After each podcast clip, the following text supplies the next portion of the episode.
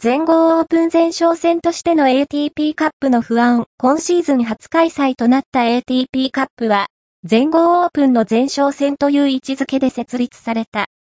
第1回大会は、決勝でナダル対ジョコビッチ戦が実現するなど、大いに盛り上がりを見せた。